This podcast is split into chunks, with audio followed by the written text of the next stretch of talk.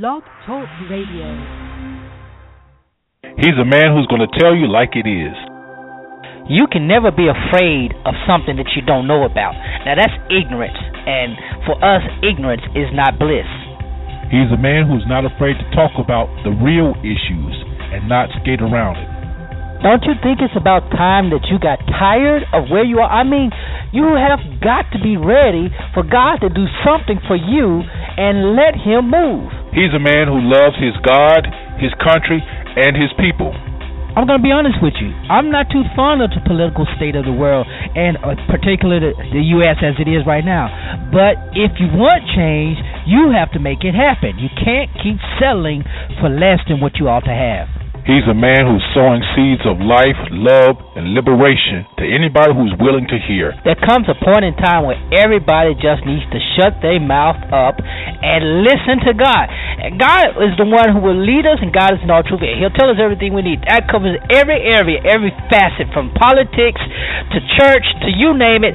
God's got it covered. He's a man that seeks the heart of God for the people of God. You're listening to Zero Today with Pastor Lorenzo Neal.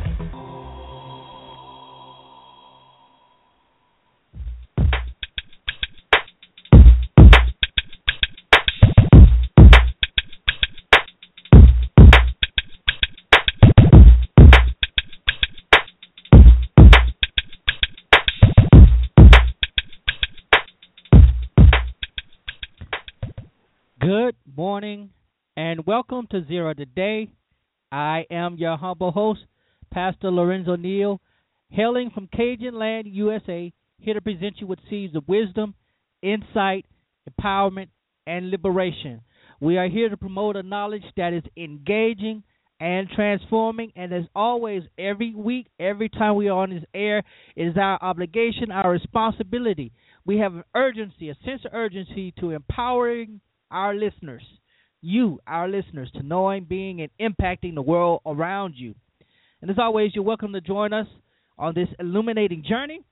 There's several ways you can do this. The primary way is by calling the number 347-237-5230. That's the number to call if you want to get your thoughts, commentary, dialogue, whatever it is, live on the air. And if you don't want to, but you want to still share your thoughts, you can do that also. Our chat room is open, so you can go to blogtalkradio.com/zerotoday and enter the chat room. And we have some people already there in the chat room, and looking forward to having wonderful dialogue with them. Also, hit us up on our Facebook page, Zero Network, on Facebook. And also, what else we got here? You can send me an email, pastorlorenzoneal@gmail.com. You can also follow me at Twitter. We also have a new show. Twitter is Zero Radio, at Zero Radio. So you can follow us at Zero Radio on Twitter. It's cool. I like that. And we also are developing a web, as we said before, we're developing a website. We're getting that together. But if you want to catch up with latest news, blogs, and things that I write, go to LorenzoTNeal.com. We also have another website we're working on for the radio show. So we're kind of expanding our brand a little bit, and we are excited about that. Happy Wednesday to you. I hope you're doing well. I hope the weather is well where you are. It's good here. It's a bit on the overcast side, but it's good. We are days away from Good Friday and days away from Easter or Resurrection Sunday, so we're excited about that. Matter of fact, that's at the bottom of the hour. We're going to be talking about some of the most over-the-top resurrection services, Easter Sunday services that you may have participated in or you may have seen, or maybe advertising, churches may be advertising now. It always amazes me some of the stuff that churches do for attention. So we're going to talk about that at the bottom of the hour. Why the big spectacle? What's the big deal for Resurrection Sunday? So that's what we're going to be talking about at the bottom of the hour. Got a couple of things. We're going to talk about Preachers of Detroit. We're going to talk about the Indiana bill that's been passed, the Indiana Freedom of Religion Restoration Act or something to that nature. I forgot. We'll talk a little bit about that.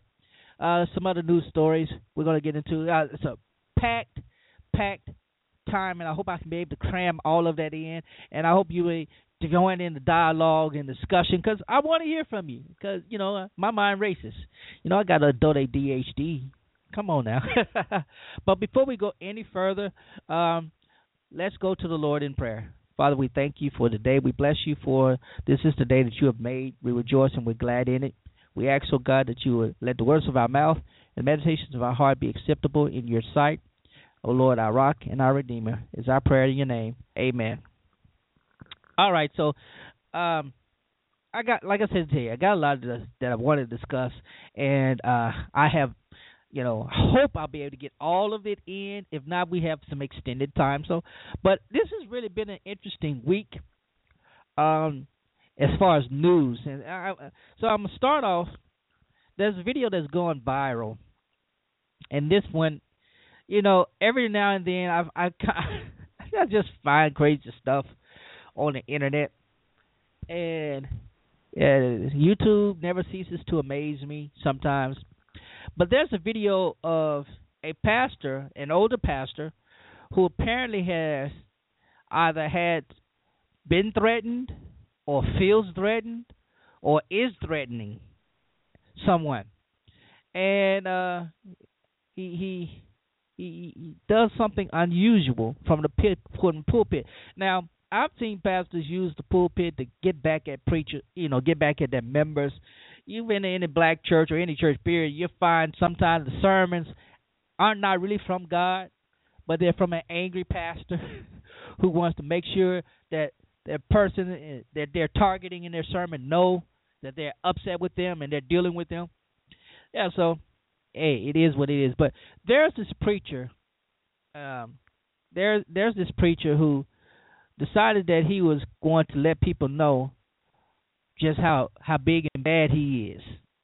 So he makes a threat, literally makes a threat about to kill someone from the pulpit. The bishop is Presiding Bishop Jeremiah Reed, and he is the presiding bishop of Christ's Apostolic Temple in Des Moines, Iowa, and he's the leader of the Christ Apostolic Temple Fellowship. And during their convocation or convention or whatever it was just a little over a week ago, he decided to let people know who was out to get, or who he believed was out to get him. He decided to let them know that he got people. He know people. He got people everywhere. He can hunt you down and put you in the river or whatever. But anyway, here is what the good bishop said. I'm going to play this clip. It's about a little over 3 minutes long, so just he talks so soft. But listen to the threats that he makes from the pulpit. Come out up. They didn't like me in the street. You hear me? We got telephone calls with I am holding folks back. Ain't nobody that big in the world that cannot be hunted down. And I got folks hunting and put you in the cornfield or drop you in the river. Well, wait on you. I cut your tongue out and leave it on your chest. That's the kind of connection that I have. And I want them to know I'm not a playboy. You put your wrong butt, Jack. The head of my knees, stand up. The head of my two knees. My older sister. Daughter. And there was some telephone calls made that I knew about. Yes. Calling this city and talk to a hitman and they brought me his picture and address the next day here.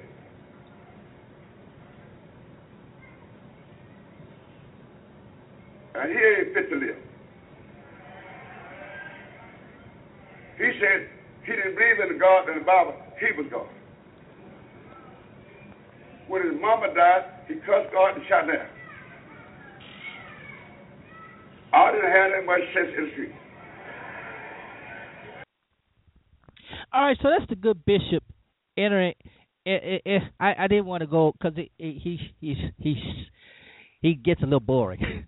But if you heard what he said, if you listened to what he said, there was two things that he did.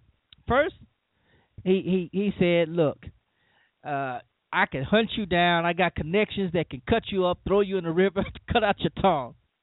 And then in the second thing, he addressed, you know, indirectly addressed who the person was. And it sounded as if he was making a threat to one of his relatives. And they apparently put out a hit on him, and he's retaliating by saying he could put a hit on them. That's crazy. But the preacher has to look big and bad. And it was I was just amazed people saying amen, yeah, and I'm like, are you listening to what he's saying? But then again, Jesus did say in the scripture that if a person offended a child, he should tie a millstone around his neck and jump into the river also. So, hey, it is. Here's another story that kind of disturbed me. And it disturbed me because one, whenever pastors do bad, it kind of affects all of them. But here you have a pastor, a Ghanaian pastor from Canada, named Prophet Isaiah Adusa. And though he's a resident of the United Kingdom, he pastors a church in Ghana and apparently has dual citizenship between the United Kingdom and Ghana. But his wife is British. And so they were vacationing or they were doing something, and she comes up missing. Now, his wife is British. You can go to the Old Black Church website. You see the story. It's kind of disturbing. But anyway, she was pregnant. She's missing. And he, the good pastor, has been arrested and charged with her murder. The guy has killed his own wife, allegedly killed his own wife, his pregnant wife. As she's white, he's black. I'm going to leave it at that. It's just a sad story. And, I cannot fathom committing any type of abuse toward a woman, physical, and, I can't fathom. And then to go so far as to allegedly kill. And there are several reasons as to the alleged reason as to why he is implicated in the murder. Is one involved money, the two involved infidelity. Of course, you probably saw that one coming. And I think the other involved the church. Crazy when you have pastors killing their own spouses. But then again, Africans have their own. They have their own thing with Christianity. They always. And I'm being very generalized when I talk about the Africans, because particularly the Ghanaians and the Nigerians. Those Nigerian pastors, they off the chain. That's all I'm gonna say about that. Those dudes, out of the 10 wealthiest preachers in the world, at least 5 of them are from Nigeria, and each worth, in the double-digit millions. So, hey, wow. Okay, I got one more news story, and then I'm going to stop banging my head against the wall with this stuff. So, everybody is familiar. Well, if you're familiar with Destiny's Child, you're familiar with the group Beyonce, Beyonce, Kelly Rowland, and Michelle Williams, right? And so they are Destiny's Child. they reunited again to perform for a very special occasion. And that occasion was not the Grammys, was not the American Music Awards, was not the iHeartRadio Music Awards, was not the Kids' Choice Awards or the People's Choice Awards.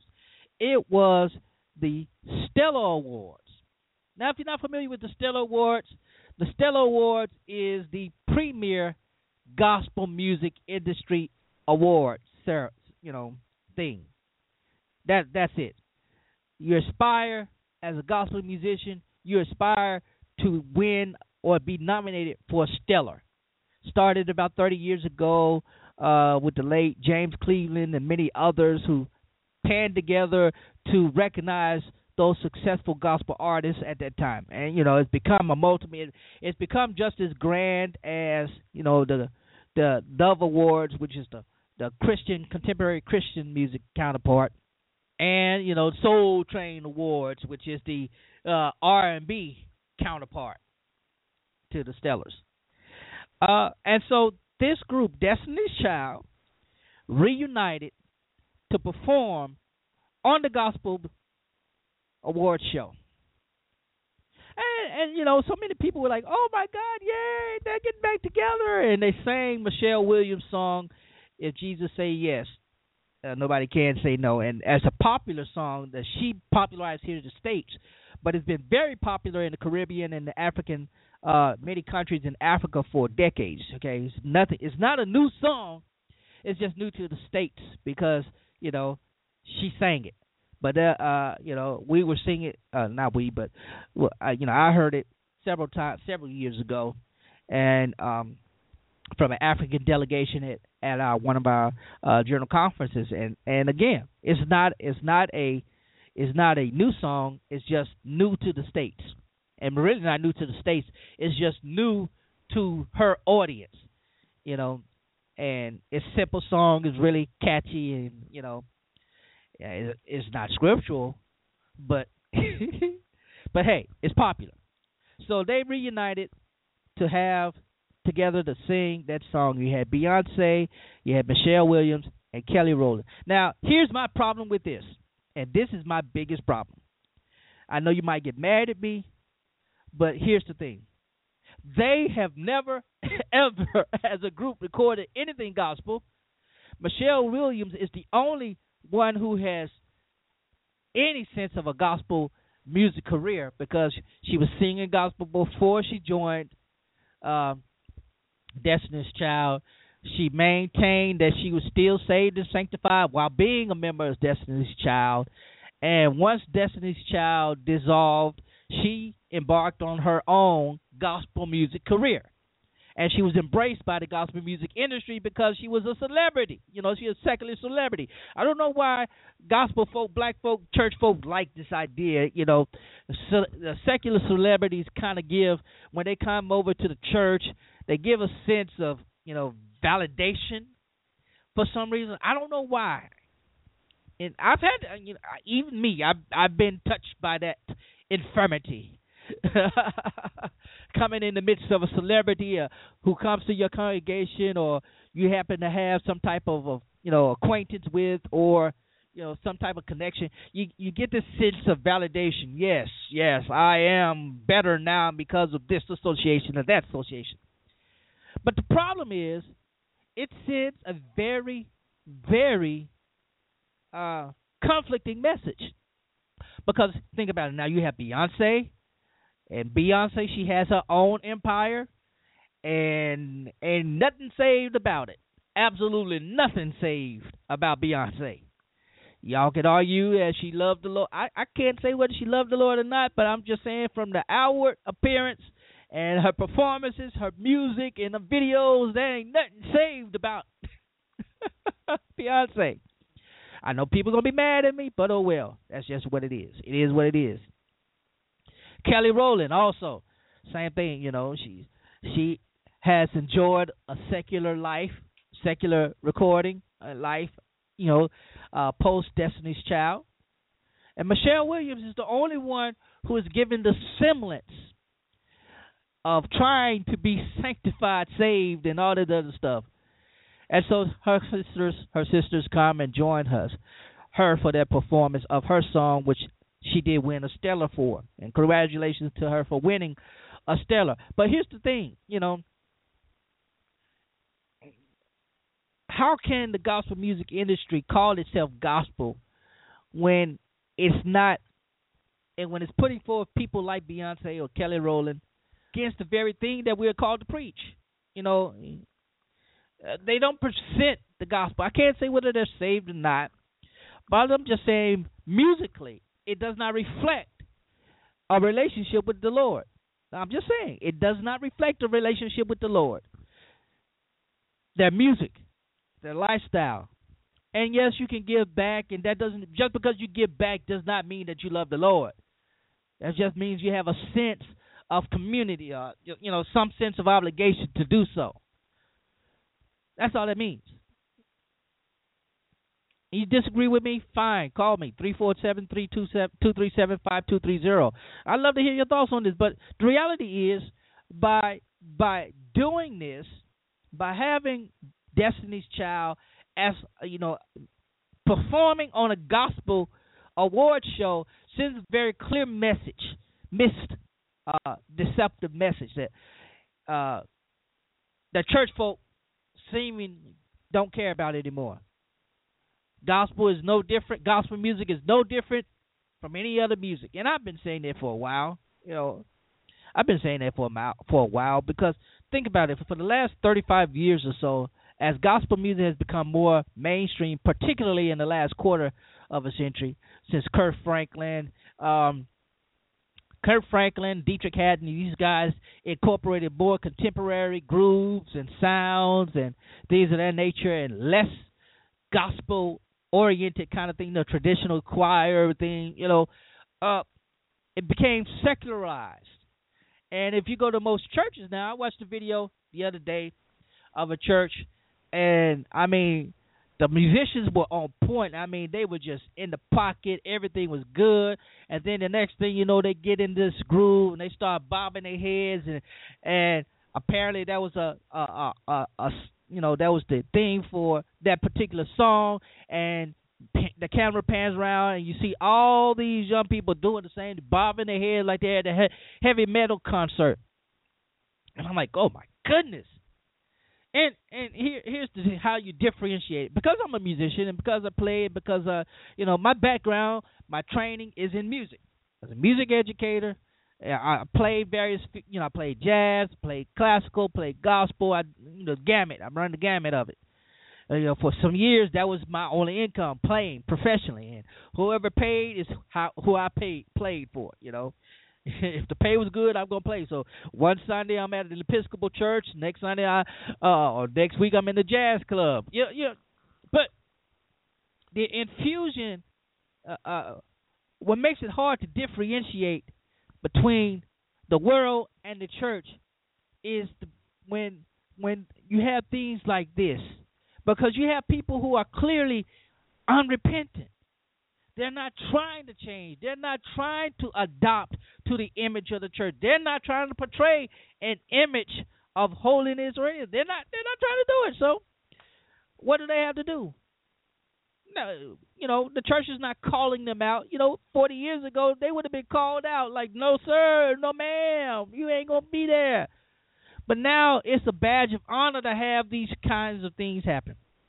Same thing in the church, so.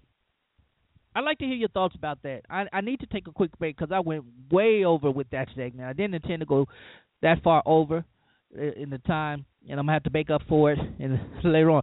But I sure would love to hear your thoughts about this because, it I don't want to send a mixed message. And I want to be clear in differentiating how we as church folk should be receptive. We can admire.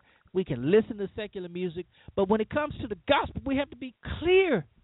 We have to delineate. Look, I know y'all popular, and I know she was part of this group, but we can't allow, particularly, when you have, like Beyonce, we can't allow you, Beyonce, to do this show because you're sending a conflicting message to what we're trying to say because you're doing a show the Stella Awards gospel night, and then you're going to turn right back around and, you know, do your grinding dance or whatever. I don't know what her music is, so I'm not able to really articulate, you know, because I don't listen. I just, you know, I'm a jazz band personally. I barely listen to gospel music in it.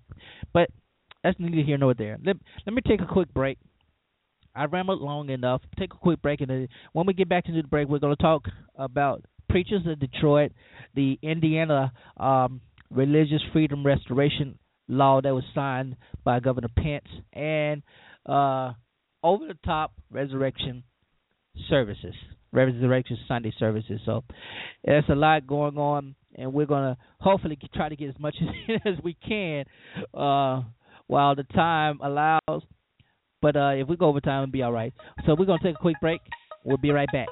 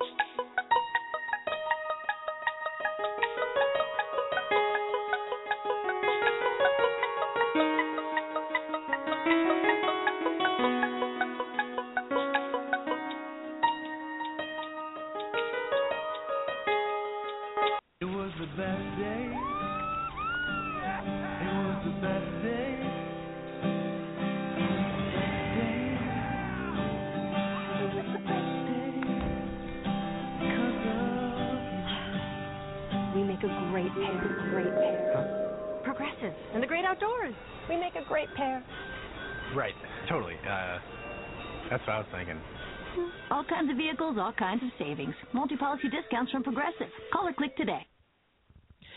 Bishop Sam Green and the 12th Episcopal District of the African Methodist Episcopal Church invites you to God First Holy Convocation, April 8th through the 11th, 2015, at the Little Rock Marriott and State House Convention Center in Little Rock, Arkansas.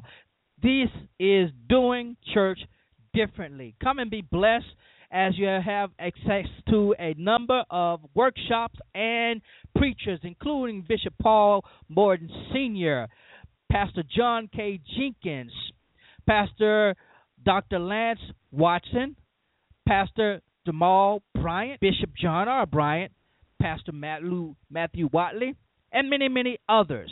Come and be blessed at the 12th Episcopal District Mid-Year Convocation, God First Holy Convocation, April the 8th through the 11th, 2015, at the Little Rock Marriott and State House Convention Center. Bishop Samuel Green and the 12th Episcopal District wants to see your face in the place. You come and you will be blessed. You can register online by simply visiting www.12thdistrict.com.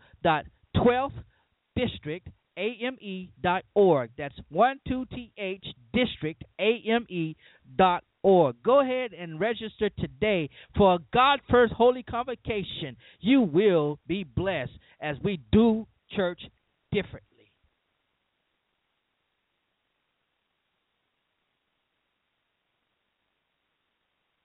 How much money do you need to make each month? That's the first question we'll ask when you decide to start your own home business through IncomeAtHome.com. As a success coach, I'm here to guide people like Karen, who need to earn serious money from home. We were living payday to payday, and with 4 teenagers at home, we were worried. By the third month, I was banking more than $2,600. After only 18 months, I was consistently earning more than $7,000 a month. Now, it's a 6-figure income, and I'm paying cash for college for 4 kids. We found our way out of rat race. Listen, this isn't selling soap or energy water to your friends. This is a real business, bringing potential customers to your computer so you can earn money 24/7. IncomeAtHome.com is affiliated with a multi-billion-dollar company and carries a AAA rating. So how much money do you need to earn each month from home? Visit IncomeAtHome.com right now for your chance to win $1,000.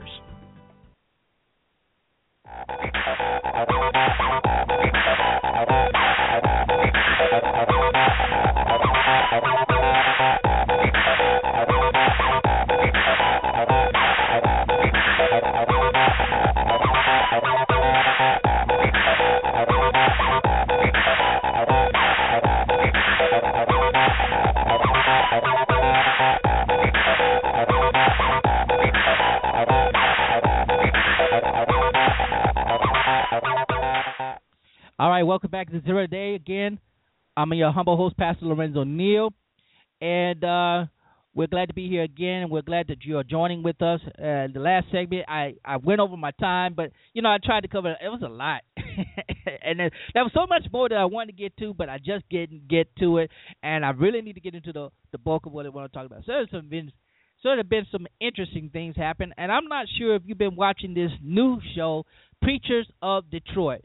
Of course, Preachers of Detroit is a spinoff of Preachers of L.A., and those of you who can't get enough of those preachers, there's a coming Preachers of Atlanta that should be airing later on this year or next year. I don't know. I said I would not watch the show, but I'm seeing so many people. It's like they watch Empire, they watch Scandal, and you know they post it on their Facebook page. I'm like, okay, let me see what this is about. So I couldn't sleep. So what I did, I turned on YouTube and I'm watching. I pull up all the episodes, all the most recent episodes up to last week. Preachers of Detroit. It has an interesting cast. Bishop Charles Ellis, Bishop Langston, a young man named Bullock. Was Daniel Bullock, I think that's his name. A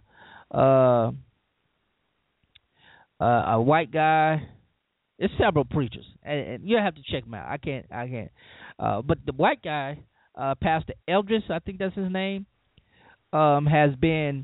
he's 50 years old, and David Alexander Bullock is the name of the guy. So the other Bullock, he's 50 years old, and he's a virgin. Says his claim is that he has been abstinent all his life. He's never even kissed a woman. Yo, wow. That's all I'm going to say on that one. But anyway, Preachers of L.A. also features two women, Dorinda Clark Cole, who gained fame as being a member of the Clark Sisters gospel group from the 80s, and you know that group, and Bishop Corletta Vaughn, who is the pastor of the Holy Ghost Full Gospel Baptist Church, or I think that's the name, but she's also a bishop with the Full Gospel Baptist Church and some other organization. I've forgotten what it is. But anyway, so I watched the show, and I found interesting dynamics in the church, in the show, between the pastors, because you have two who are, if they are wealthy, well, they are wealthy. Two preachers had Bentleys, lived in the suburbs. The other pastor, Five, I can't think of this guy's name. He has children. Shelby Five. They passed the church. But anyway, it's an interesting dynamic because the Bullock character, who is a pastor at Baptist Church, is also considered. He's the instigator, apparently, of the show. He's the renegade. He's the one that starts the arguments, creates the static for the show, the drama for the show. And he's an activist. He's a pastor. He's a singer, and he promotes himself. And so they're engaging in dialogue, and he's the one that ignites the flame for the conflict. But aside from that, there's also been an interesting subplot with the women, and that caught my attention.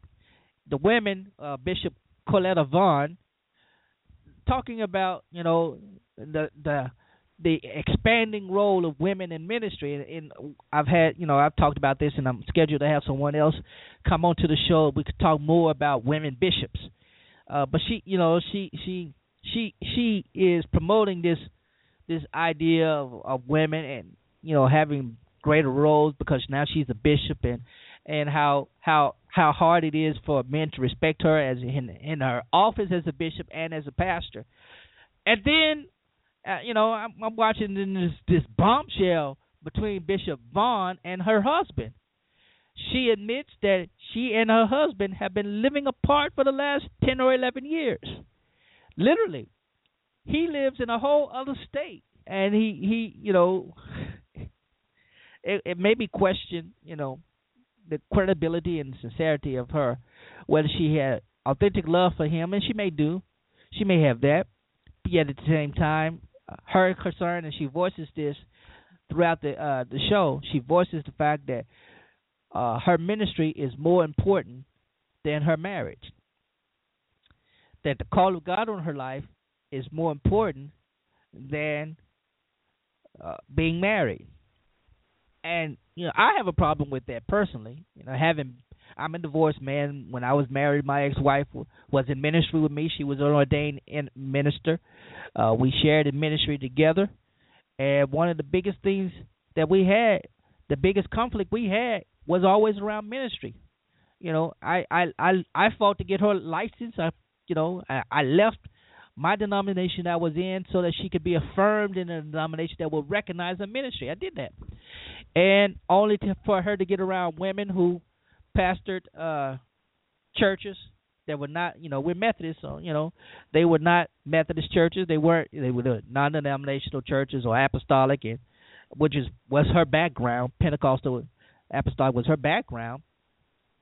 And these women were saying that she didn't have to submit to me as her husband, because she was a pastor, and she pastored a church that I had previously pastored. I had been assigned there, and once I was moved to another church a couple of years later, she was appointed to that church, same members. She was there when I built the church up from 5 people to 20, and she was benefiting from that. You know, she was there when I was getting $25 a Sunday. That was my salary. By the time she got there, it was about to 100. And she's been in, but these women were planning in her mind that, you know, she was on equal grounds with me, and we had the biggest conflict. That was the biggest conflict. Was the ground, you know, what was the boundaries for ministry for both of us? Now, I was very supportive of her, and I expected her to be supportive of me. I'll never forget one conflict we had. Was she had the opportunity to preach at one of our district meetings, which is a big thing for a young preacher. And I said, girl, I'm jealous. I'm jealous of you. I'm glad for you. But she mistook that as me literally being jealous. And that hurt. And that created a schism that was almost irreparable. And you know, it led to the dissolution of our marriage. And it took me years to get over that. And so it presents this dilemma, particularly for Bishop Vaughn and other women who are in ministry, whose husbands may not be in ministry. We're used to men having wives who are not actively engaged in ministry. You know, I've been to a lot of churches where the first lady barely show up. The pastor's there, first lady barely show up. And, you know, it doesn't hurt their ministry at all. It doesn't affect them at all. You know, there's a trend now over the last 2 decades that's become popular where there are team ministry. Husband and wife are in ministry together.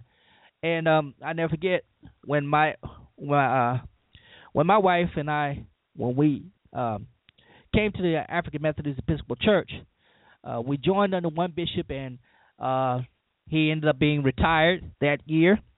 No, not retired. He was moved. He was appointed from. We were in the 12th district in Arkansas and Oklahoma, and so when the new bishop came, followed him, he pulled my wife and a couple others, my godfather and his wife, and there was another couple who were in ministry together. And he pulled us to the side. He said, "I don't believe in team ministry, and I'm not going to appoint you to the same church, you know." And he did. We.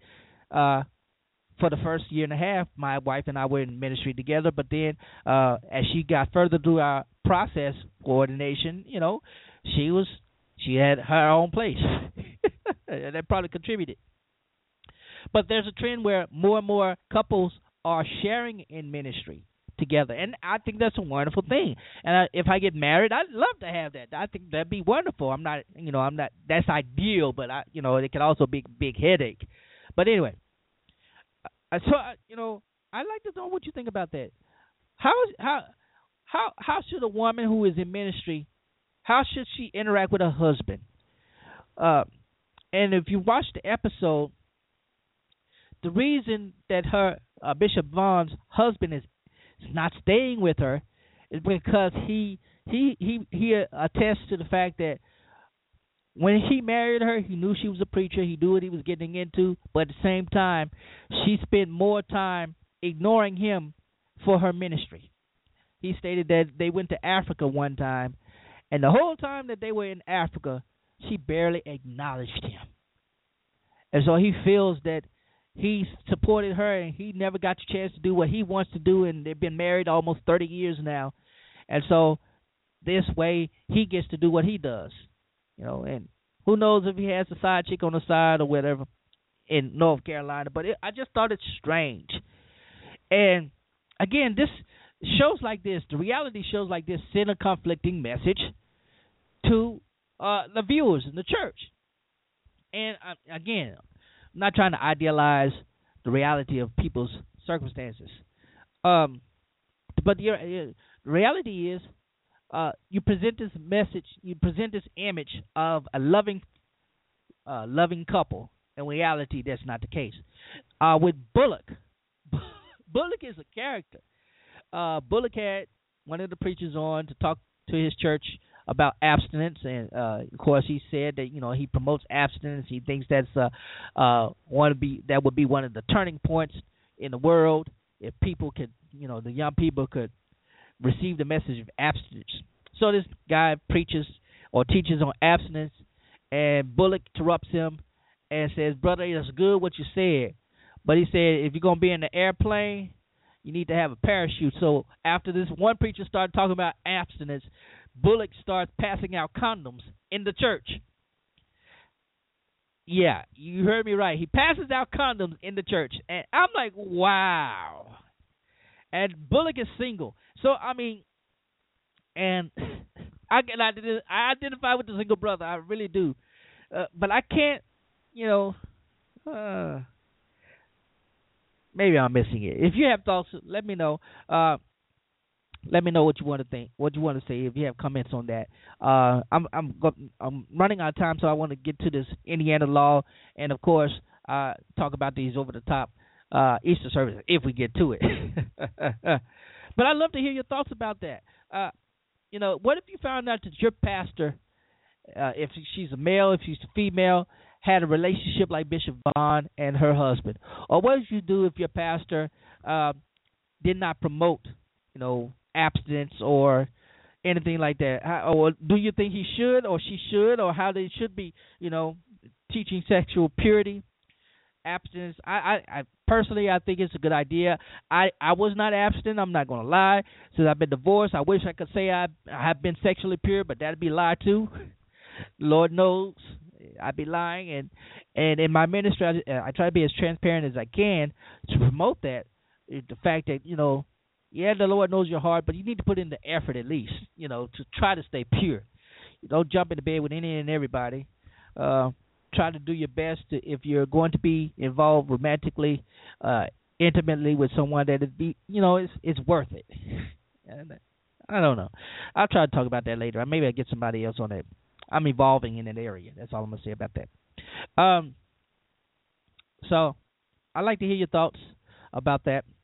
If you want to share, simply call 347-237-5230 or sit in the chat line, in the chat room, or on the Facebook page, Zero Network, or however you want to do it. We'd love to hear your feedback about that. So let's get into this Indiana law, because I'm pressed for time here. If you're not familiar with the Indiana law, which is Indiana Bill, Senate Bill 101, which is called the Religious Freedom Restoration Act, a law. I wrote about this, and I'm trying to pull it up on my my blog site that I wrote about. This is a trend. And it's a very scary trend to me. I understand, and I was talking to a friend just before I got onto the show, I was talking to a friend about this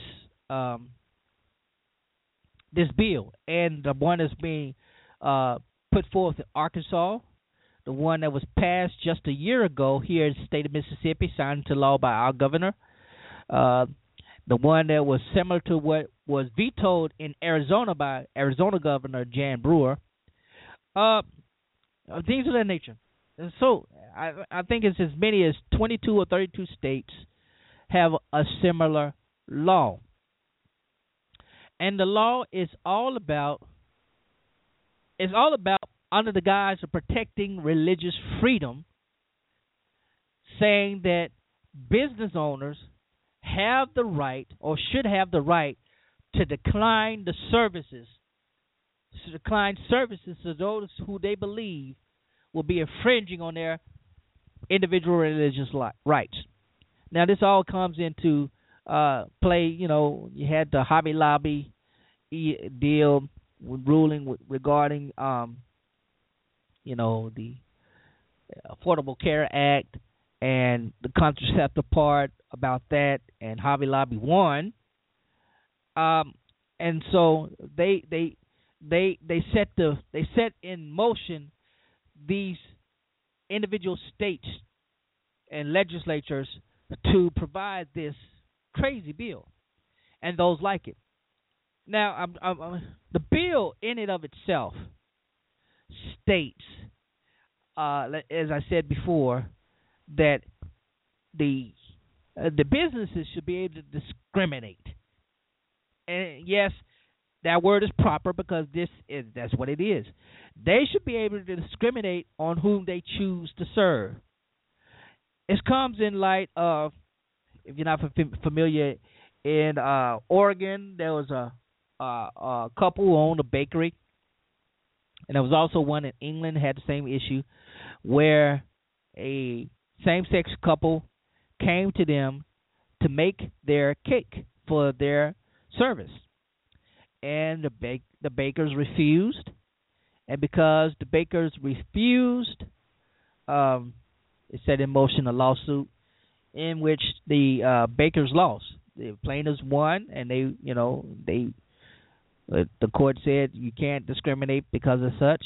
In some ways, this bill is, I won't say it's necessary.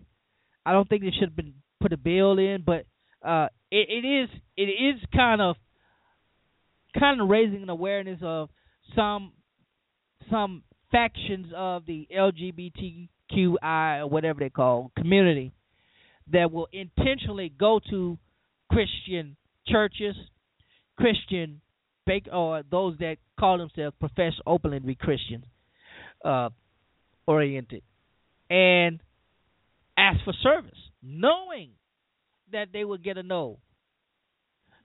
And so they felt that they had to protect the churches, they felt they had to protect the individual business proprietors, and even themselves, legislatures, from what they felt as a threat, and which is what they did. However, the reality is that this is more about intolerance than tolerance on both sides. If you go to LorenzoTNeal.com, you'll find the latest there, the latest article I did, Crossroads of this is Indiana, because it presents two unique, a unique perspective, because Indiana is viewed as a friendly state. You have a number of the NCAA and a number of other organizations that are headquartered there who, upon hearing this, said, no, this is reflecting bad on our service. And we had to be clear that we're not discriminating and all this stuff. And that was a noble move and everything. But the reality is that while it was created to protect the religious freedom of business owners, churches, and other religious related organizations, it also enhances discrimination against the causes for Christians, communities, and the like. It really boils down to, tolerance and intolerance. If you ask the average person, they tell you they're not bigots, they're not racist, they're not homophobic. But the reality is, it presented with situations that directly challenge their concept of the same, they would act against what they would be anti, you know. And in all fairness, you know, evangelical Christians are increasingly gaining a sense of loss of identity. White males, white Protestant, you know, the church is diversifying. America is a pluralistic society. And, you know, we that's one of the things we laud as a country. We hold these truths to be self-evident, that all men are created equal, all opportunities available, blah, blah, blah, right to life, liberty, and the pursuit of happiness, and whatever that means, and however it has been interpreted over the last 200 years, is reflected in our culture today. The problem comes when you have a sense of a loss, identity. You do all you can to try to protect that, and that's what they're doing. And it's doing more hurt than harm, because now they're coming across as the very thing they're trying not to be. They're saying they're not bigots. They're saying they're not racist. They're saying they're not homophobic. They're saying all of that, yet their actions reflect the very opposite. To my brothers and sisters who are counter-argue that, yeah, they need to stand up for their religious beliefs, the question is, how far would they go? Now think about this. Think about how far would they go, because it was under the same guise that Jim Crow laws were created and sustained for decades. These nice, God-fearing, God-loving Christians created laws that intentionally separated people just because of skin color. There are still laws on the book in some southern states against interracial marriage. Seriously. There's one university that's still here in the South that still forbids interracial dating. And that just ain't black and white. That's Oriental, you know, Asian and white, Asian and black, you know, stay in your own race, in your own lane kind of thing. And it's sad that here we are in 2015 that things like that still exist. And those persons who maintain those are supposedly driven by their Christian values. And those Christian values can morph into something that is very much anti-Christ, anti-Christian, against Christ, against the love of God, because the summary of all of the commandments of God is in one phrase: love God with all your heart, with all your soul, with all your mind, and love your neighbor as yourself. And it's hard sometimes for us to remove ourselves and try to see and empathize, sympathize with someone else who is different from us. I find it, you know, as a pastor, it's hard to do.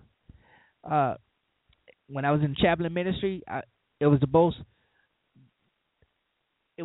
challenging thing to do, to engage those who were not like me, those who were not necessarily of faith, and yet they still wanted somebody to come and comfort them. They didn't want me to pray for them.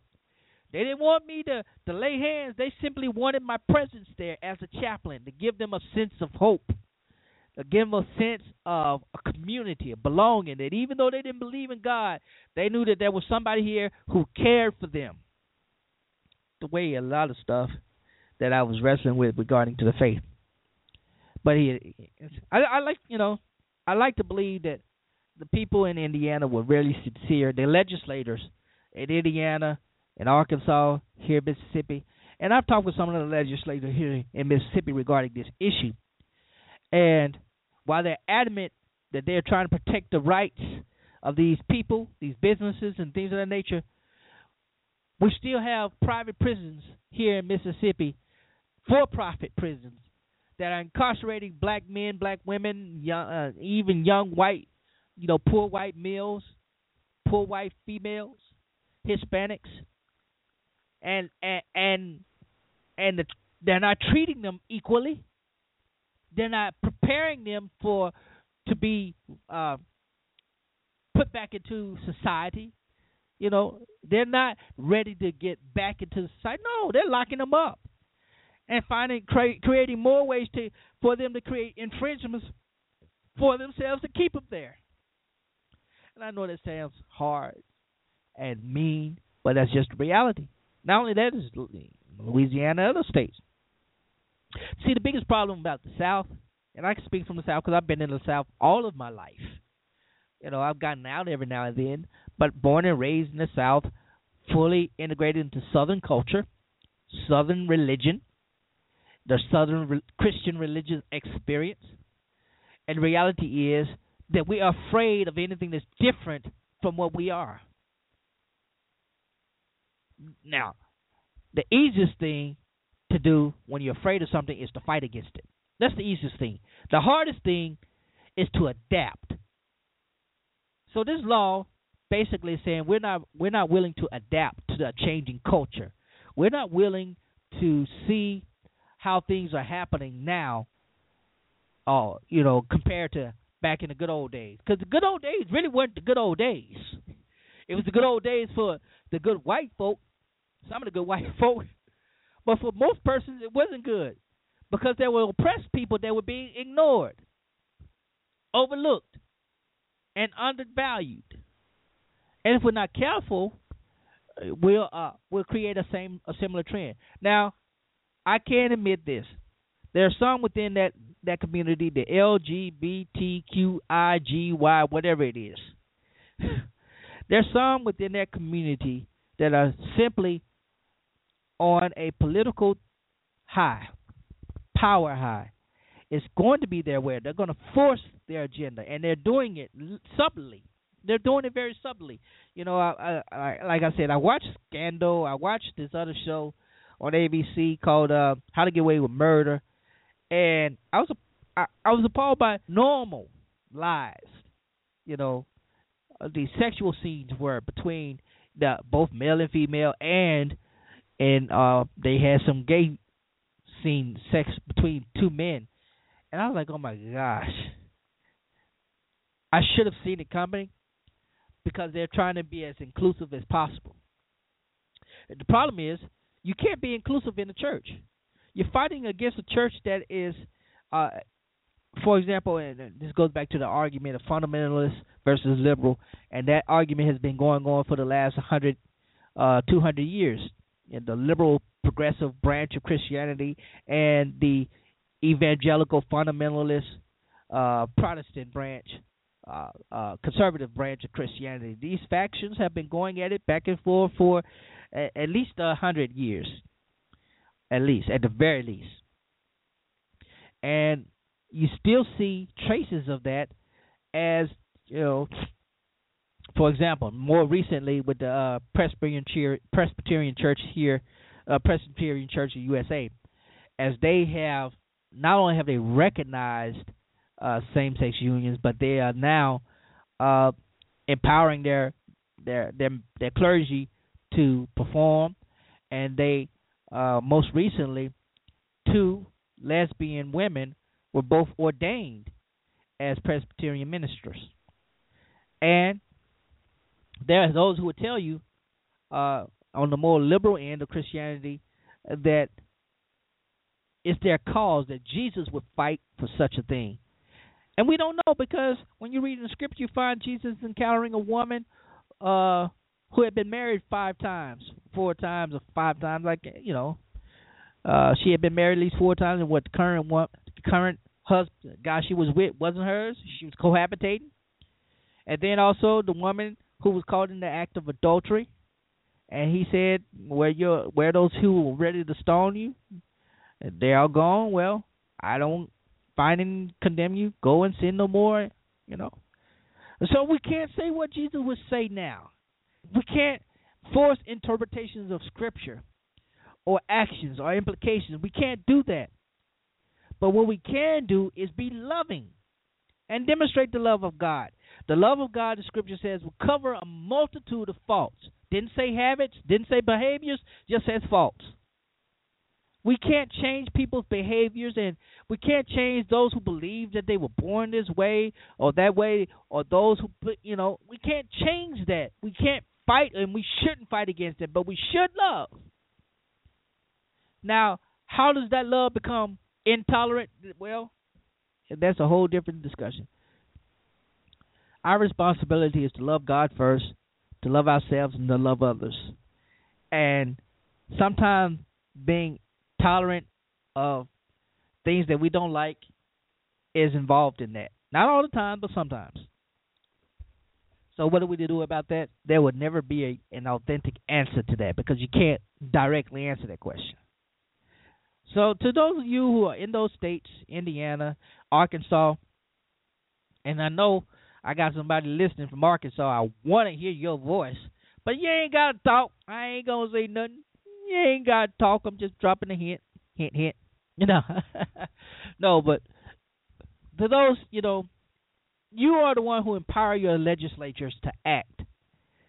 So if you're against it, right, don't just complain. Go to your legislator. Call your legislator. Call your governor. Governor Beebe, he doesn't want to be put to shame like Governor Pence was. I can tell you right now, Governor Beebe in Arkansas does not want to be put to shame. Like he doesn't want to go through that same firestorm. He he's more on the moderate end anyway, as far as conservative.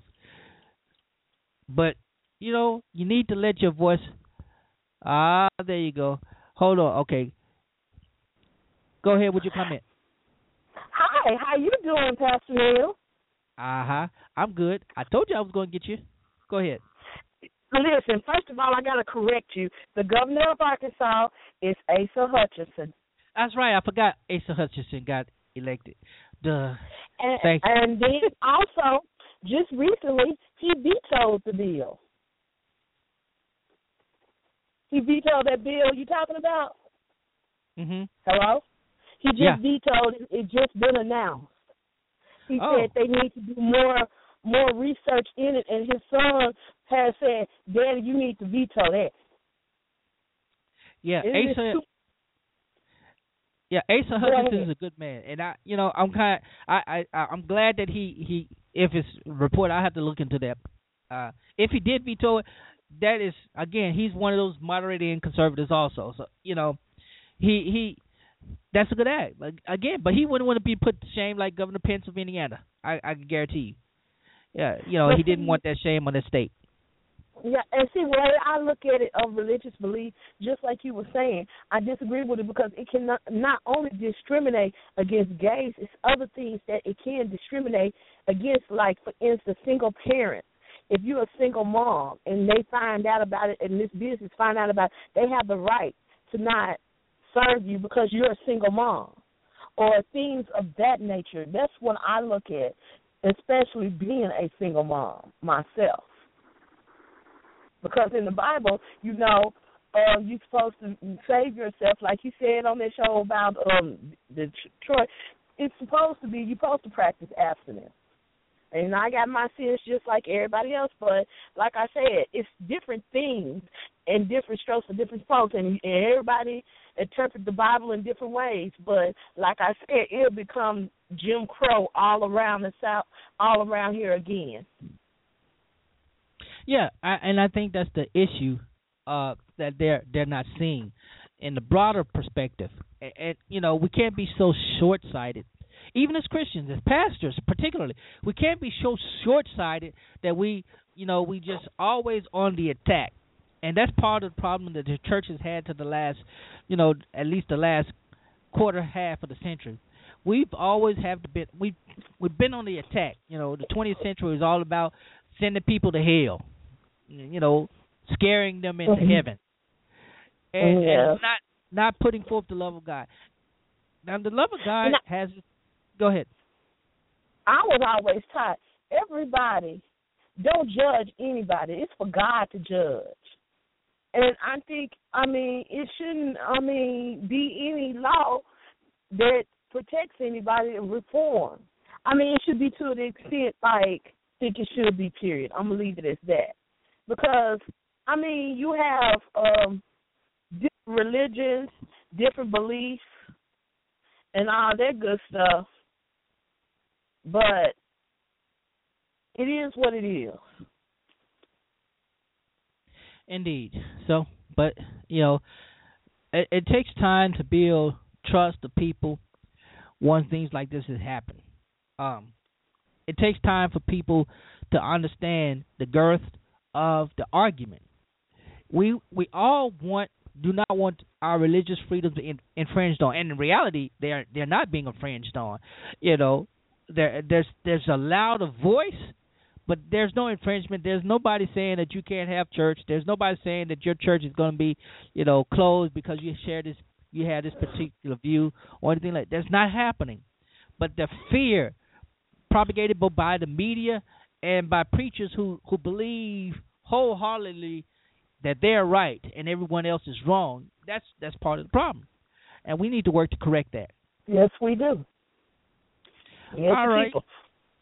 You have a good day. All right. Thank you for your call. Glad you did. You're welcome. All right. So now, you know, that is what it is, and it's going to be what it is. So I'm going to get into this last. I'm going to take a quick break. And when we come back to the break, I got a few minutes, and we're going to talk about some of the over-the-top resurrection services or church services, whatever you want to call it. I mean, we're going to, you know, the speeches and all of that stuff. But I'd love to hear from you about that. Maybe you want to share your favorite little Easter speech or something. Maybe you want to share that memory, whatever it is. I'm going to give you the opportunity. Be right back.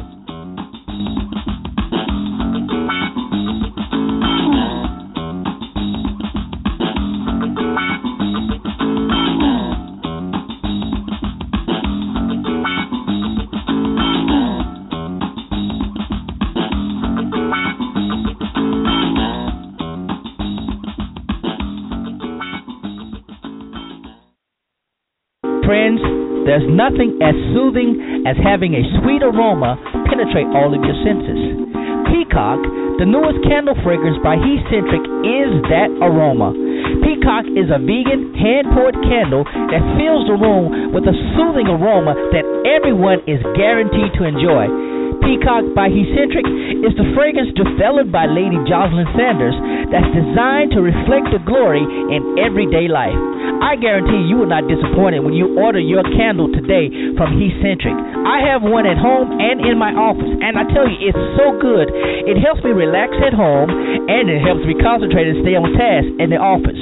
You need to order yours today by visiting LadySanders.com, and while there, also pick up a copy of her book, The Encounter. I'm telling you, you will love both. Peacock by Hecentric, reflecting the glory in everyday life. Today, we stand against the tyranny of single mile credit cards. That'll speech, right? May I?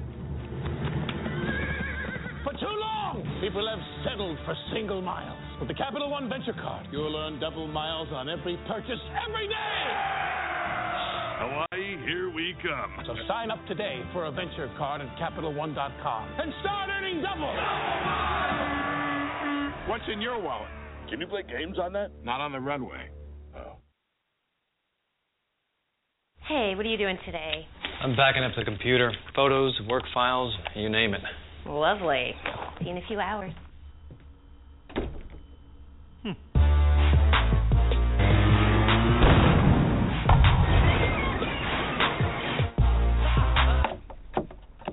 Did you get everything backed up? Took care of it.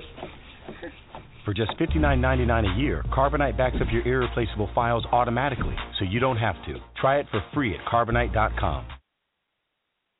At the University of Arkansas at Pine Bluff, I'm part of a place where I'm always challenged to do more. I am a part of a place where I can be involved. I'm a part of a place where everything is possible.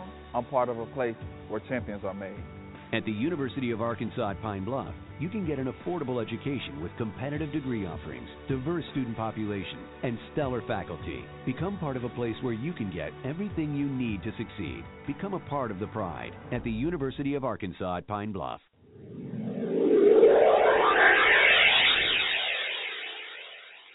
You're listening to Zero Today with Pastor Lorenzo Neal.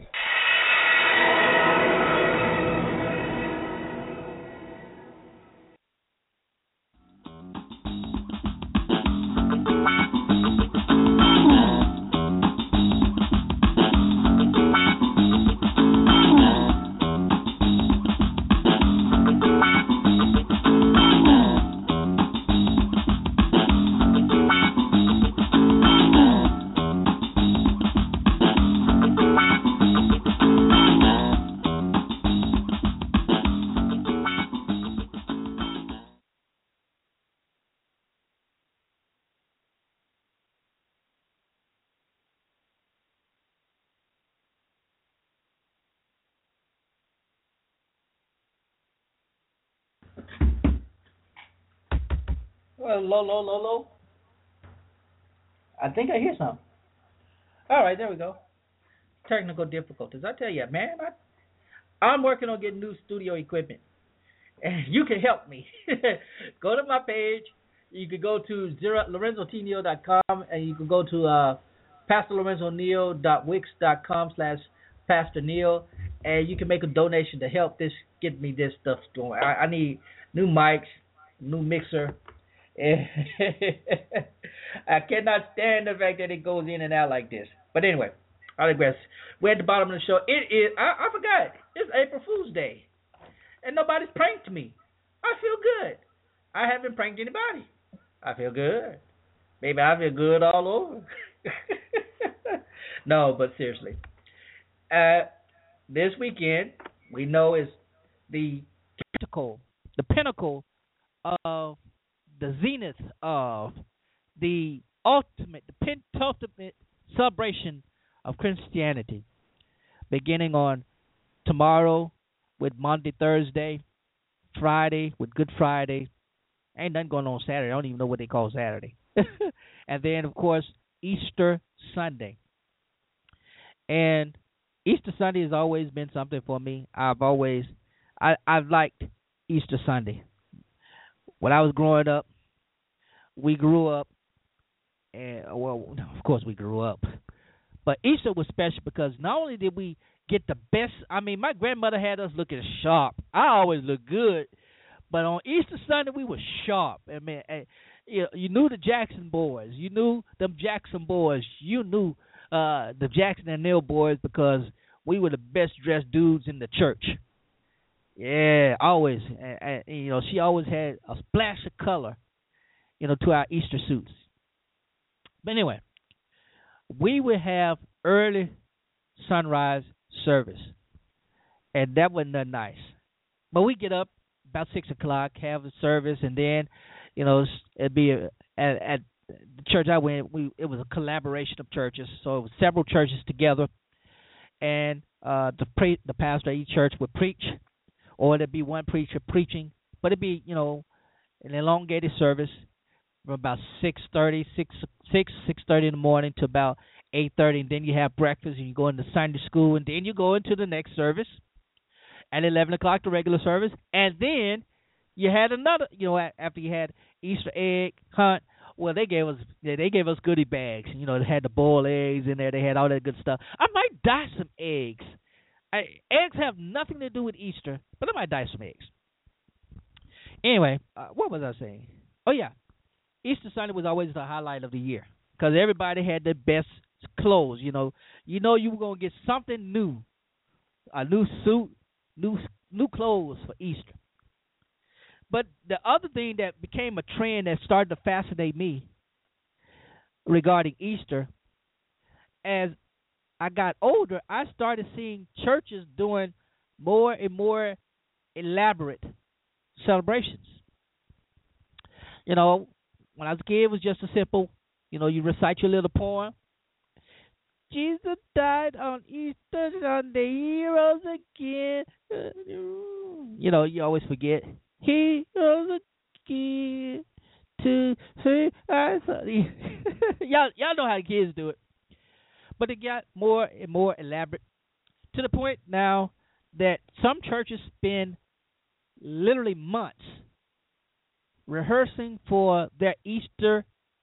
It's not a program, it's a production. They spend months on this Easter production. And then you have those churches that rent out entire convention centers. Or, one church is renting out a stadium to host their Easter Sunday service. They're going to have 3 services. And I was like, why? Why over the top? You do realize that, that nobody saw Jesus till after he got up, right? And then it wasn't a big soiree. Matter of fact, the ones who did recognize, according to the one gospel account, when they did see him, they didn't recognize who he was. So why do we have over-the-top celebrations? In the Philippines, there's one group that literally reenacts the crucifixion. Or not just reenact as far as, put makeup on. No, these dudes get nailed.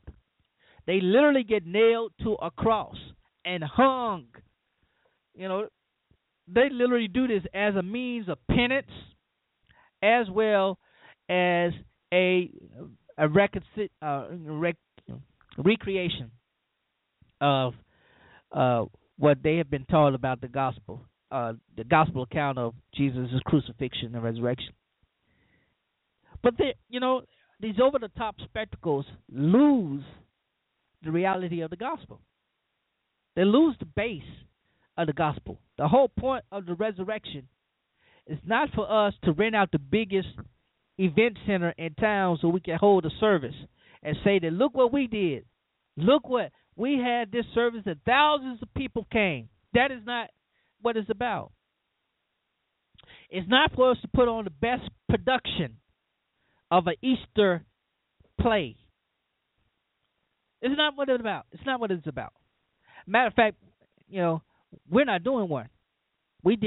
I allowed my youth department, they did the play last week, Palm Sunday. And I said, this is first Sunday, it's communion.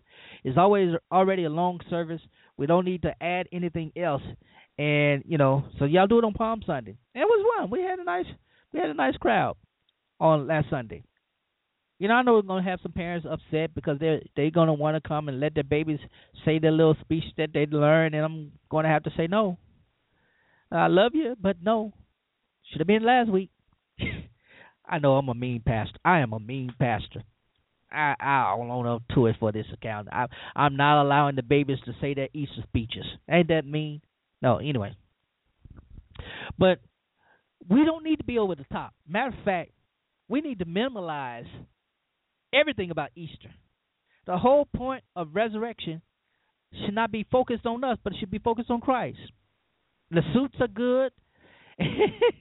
Some folk gonna go out their way with the colors. They gonna be crazy. I already know some people some ladies, they gonna have their hats. It's gonna go out the way with their hats. But it all again distracts away from the reality of the centrality of the message. The message is that Christ died. Jesus of Nazareth, the one whom we have now come to know, come to call the Christ, died. He died not as a martyr. He died the death of a bandit. He died the death of a criminal. He died at the hands of an oppressive Roman government. The Jews didn't kill him. The Jews just put him in the place where Pontius Pilate could say, we ain't going to have it. And the Jews didn't murder him. He himself realized that for 3.5 years, the ministry that he was doing was going against an oppressive government. The words that he spake was going against an oppressive religion. The religious system he spoke against. He said, I didn't come to fulfill the law. I didn't come to abolish the law. I came to fulfill the law. But at the same time, those of you who are going to be righteous, your righteousness needs to exceed that of those who keep the law. He was murdered because of that. And I think we painted this pretty picture of the resurrection, and we painted the pretty picture of Easter. And the biggest question I get all the time is, why could Jesus do this? And or the other thing is, what about the other stories of Messiah figures who were killed? And yes, there are others, Messiah figures in Jewish tradition who were killed by the hands of the Romans, some who were killed by the hands of their own people. But the reality is, we have ascribed to Jesus of Nazareth this atonement. Whether it was fictional or whether it was real, is kind of irrelevant. You can present that argument and there are those who are presenting that argument that resurrection never happened. Well, okay, you can argue that. There are those who will say that it was a spiritual resurrection and not a physical resurrection. Well, you can argue that also. And there are those who will say they just need to let religion go altogether. And they can argue that also. That's the wonder about being where we are, being able to have those abilities to do that, the freedoms, rights to do that. We're not a theocracy as some would like to have it to be. You know, there are those who are trying to make America a theocracy, and we're not a theocracy. We wouldn't want to be a theocracy anyway. Even the Jews, the children of Israel, when they were a theocracy, when God was leading them, they didn't want to be it. They asked for a king. So what makes them think we're any better? Anyway, these over-the-top soirees, productions, services, only serve the purpose of the local assembly.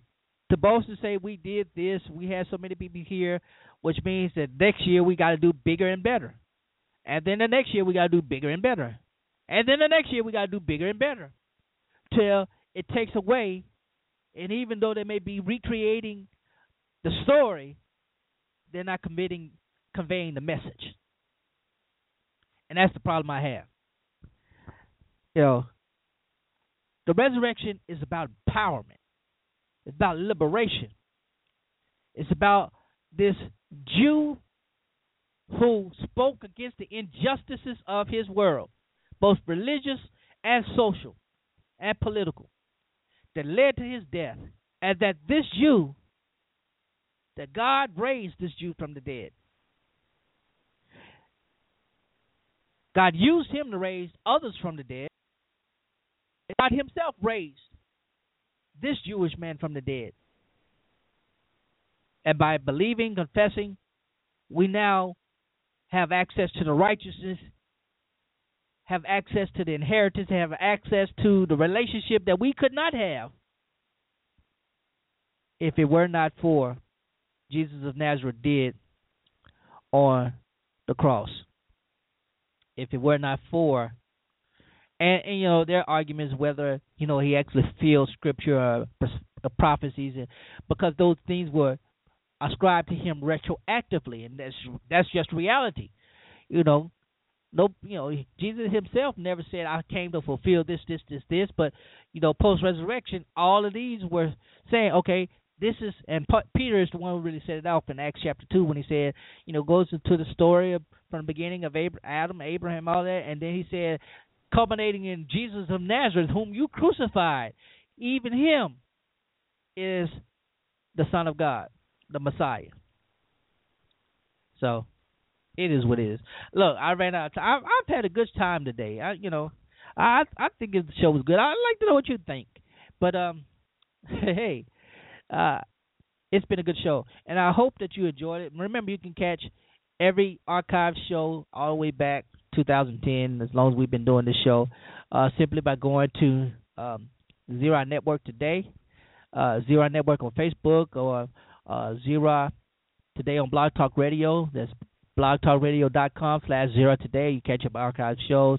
Also, you can download podcasts with your iTunes, on your iTunes, and all that. So access. But we love to hear you, and we'll get back to you next week with another wonderful show. As always, we only do what we're allowed to do, and the time we're allowed to do it, and always try to make the best of it. So we do what we can. Thank you for listening. Thank you for tuning in. We promise to keep bringing you shows that are enlightening, shows that are empowering, shows that are presenting you with seeds of wisdom, insight, and liberation. That's what we want to do, and that's what we try to do every chance we get.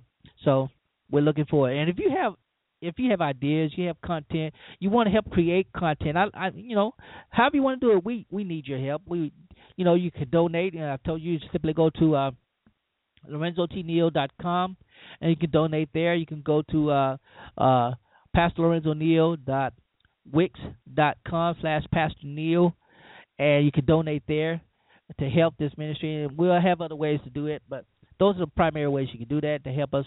If you have content, show suggestions, simply send me an email, PastorLorenzoNeal@gmail.com. And hopefully we'll be back next week, the Lord wills. Those who are in the Arkansas area, Oklahoma, surrounding areas, Tennessee, Louisiana, Make sure you get a chance to go up to Little Rock, Arkansas, and join Bishop Samuel Green and the 12th Episcopal District of the African Methodist Episcopal Church for that God First Convocation. I'm telling you, you're going to love it.